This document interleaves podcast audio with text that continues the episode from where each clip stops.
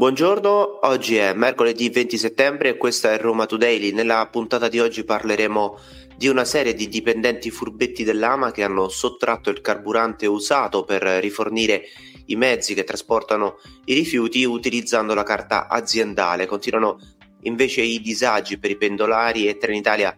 manderà i rinforzi eh, dal nord con eh, un accordo con Trenord appunto, poi i fondi per le scuole e Roberto Gualtieri al lavoro per Expo 2030. Aumentano nel frattempo anche i casi di dengue nel Lazio, mentre gli ultras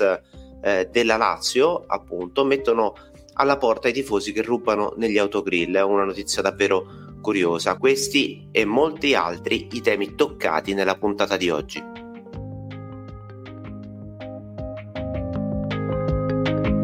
Roma Today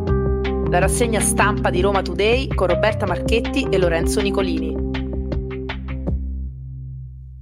Buongiorno, Lorenzo Nicolini in voce con voi. Questa mattina con me c'è Matteo Torrioli. Buongiorno Matteo. Buongiorno Lorenzo, un saluto a te e a tutti i nostri ascoltatori. La prima notizia di oggi è quella che riguarda la storia dei dipendenti ama furbetti del carburante che hanno rubato con la carta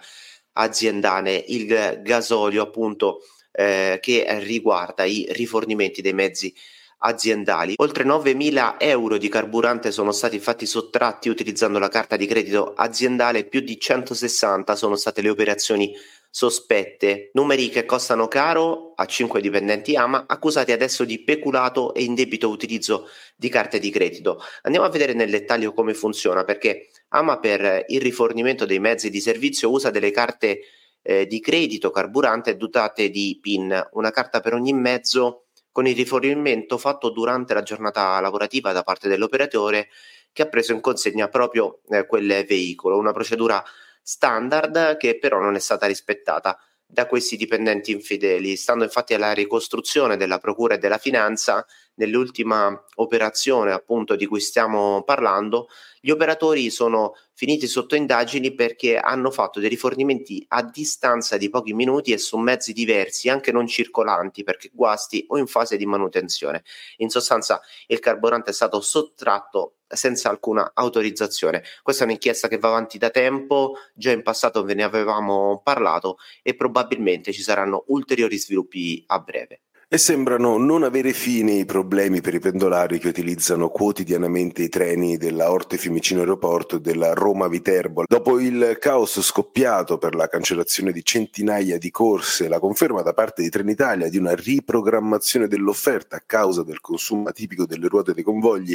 l'azienda ha cercato di assorbire in parte i disagi facendo arrivare treni da altre regioni per sopperire anche perché sembra che questi disagi si protrarranno quantomeno fino a metà ottobre. E così, per contenere i danni, FS e Trenitalia hanno dirottato sul Lazio alcuni dei convogli utilizzati al nord, in Lombardia soprattutto. I primi nuovi treni firmati Trenord martedì sono stati avvistati dai pendolari a Orte e fotografati per il gruppo Facebook Osservatorio regionale dei trasporti. Da ieri quindi sono state ripristinate in tutto in parte sette coppie di treni grazie al materiale materiale appunto arrivato da altre regioni, il materiale in termini tecnici in questo caso sono appunto i treni, i disagi però sono tutt'altro che risolti sino a ottobre, la raffica di cancellazione di corse continuerà, ma altre buone notizie sembra stiano arrivando perché sempre dall'Osservatorio regionale sui trasporti da oggi, eh, quindi dal 20 settembre, sono state ripristinate 12 corse con stazioni d'origine che sono eh, Farasabina, quindi sempre la linea Orte-Fiumicino, in questo caso da Farasabina a Fiumicino e da Fiumicino verso Poggio Mirteto, Orte e Farasabina, più altre due corse da Orte, che è forse quella più importante e quella più frequentata, 12 treni insomma rimessi in circolazione, da domani invece il 21 settembre ne eh, torneranno a circolare una trentina ancora sull'FL1 Orte-Fiumicino e Farasabina-Fiumicino, ma tante altre eh, da eh, Bracciano a Tiburtina e viceversa, da Cesano a Tiburtina ed Ostiense e eh, anche verso la Storta. quindi ecco, si sta pian piano normalizzando la situazione, ma capite bene, da 200 treni cancellati ci vuole un bel po' prima di tornare alla normalità. E adesso iniziamo la nostra consueta raffica di notizie con i casi di dengue in Italia e nel Lazio perché attualmente quelli confermati nel paese sono 27, oltre al focolaio di Lodi ci sono altri due eh, focolai molto piccoli, lo dobbiamo sottolineare comunque, a Latina e in provincia di Roma, situazioni con esposizione in diverse parti della città per cui sono in corso delle indagini per verificare eventuali collegamenti epidemiologici. In generale, come emerge nell'ultimo bollettino dell'Istituto Superiore di Sanità, sono in totale 208 i casi in Italia da inizio gennaio, con il Lazio che ha visto salire i contagi, 36 da inizio anno, e la Lombardia appunto 71. I sanitari romani invitano tutti, anche i colleghi, a non sottovalutare febbre e sintomi correlati come i rash cutanei. È importante avvisano i medici di famiglia riconoscere la malattia per evitare focolai, eh, a maggior ragione in una città infestata di zanzare, proprio come quella di Roma. Sono ore calde sul tema rifiuti e nello specifico sulla questione del termovalorizzatore che vede contrari i sindaci della provincia Pomezia, Ardi, Albano, Marino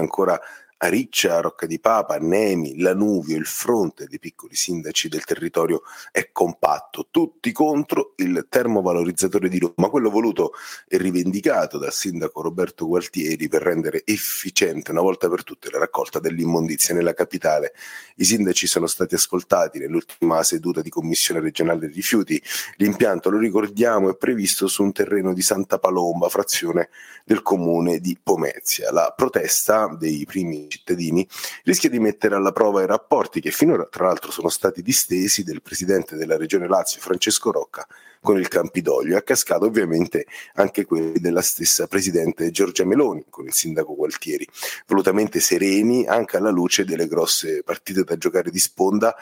in particolare l'apertura della Porta Santa con il Giubileo 2025 e alla, fino alla candidatura per l'Expo 2030.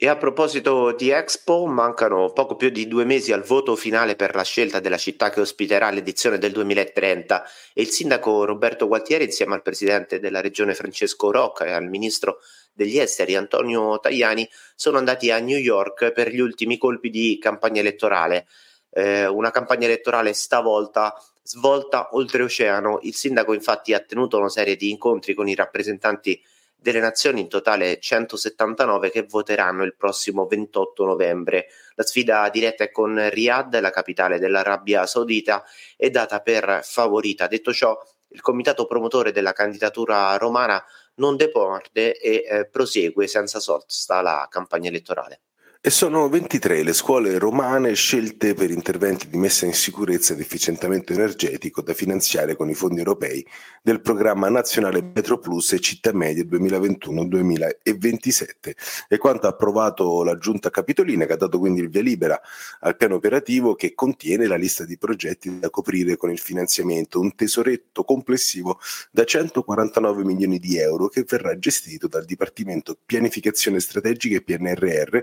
e ripartito in diversi ambiti, agenda digitale innovazione urbana, sostenibilità ambientale, mobilità multimodale e sostenibile, servizi per l'inclusione, innovazione sociale e rigenerazione urbana. Nel secondo capitolo si inseriscono invece i lavori di ammodernamento in termini di efficientamento energetico e di messa in sicurezza sul piano edilizio degli edifici scolastici di Roma, un intervento che ovviamente le scuole romane attendono da tempo.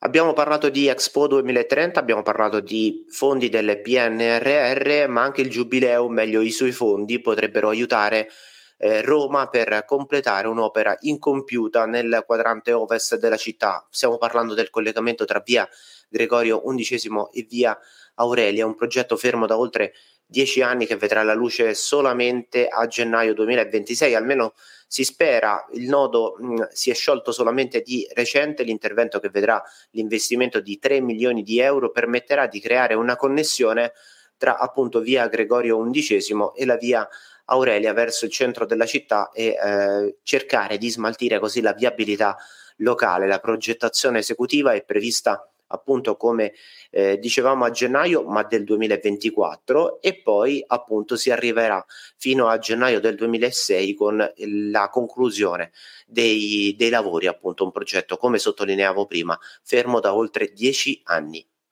Chiudiamo questa raffica di notizie con la cronaca e con la storia del genio del giorno. Un uomo ha denunciato di essere stato minacciato da una persona armata di pistola che lo aveva rapinato dell'auto. Peccato che fosse tutto finto perché l'automobilista romano di 48 anni che ha raccontato questa storia ai carabinieri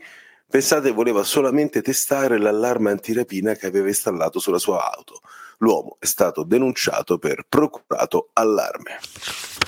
Ed ora chiudiamo parlando di Lazio, di sport, perché eh, ieri i biancocelesti hanno fatto il loro esordio in Champions League eh, con una gara dal sapore romantico contro l'ex Ciolo Simeone, quindi contro l'Atletico Madrid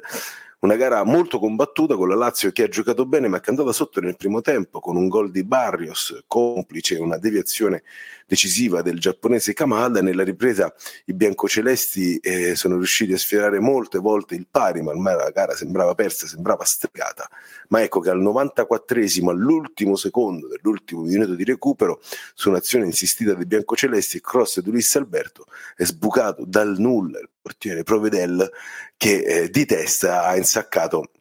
alle spalle dell'estremo difensore spagnolo, regalando quindi il pari ai suoi, tanto che neanche si è tornati al centro del campo per ripartire la gara è terminata con il gol eh, di Provedelle che quindi ecco, ha evitato la Lazio, alla Lazio questa sconfitta all'esordio nel suo ritorno in Champions League.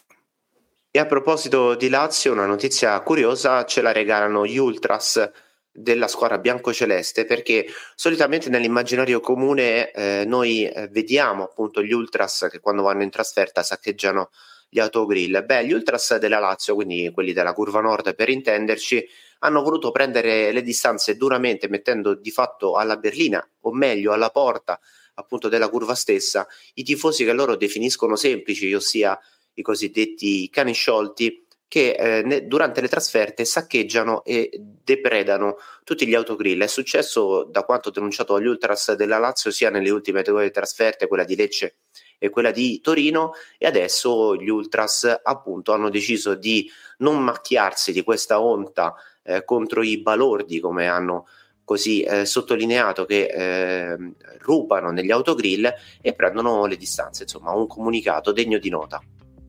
E questa era l'ultima notizia di oggi, mercoledì 20 settembre. Roma Today lo potete ascoltare sull'app di Roma Today, ma anche su Spotify, Apple Podcast e Google Podcast dalle 7 e mezzo del mattino in poi. Noi ci sentiamo invece domani. A presto.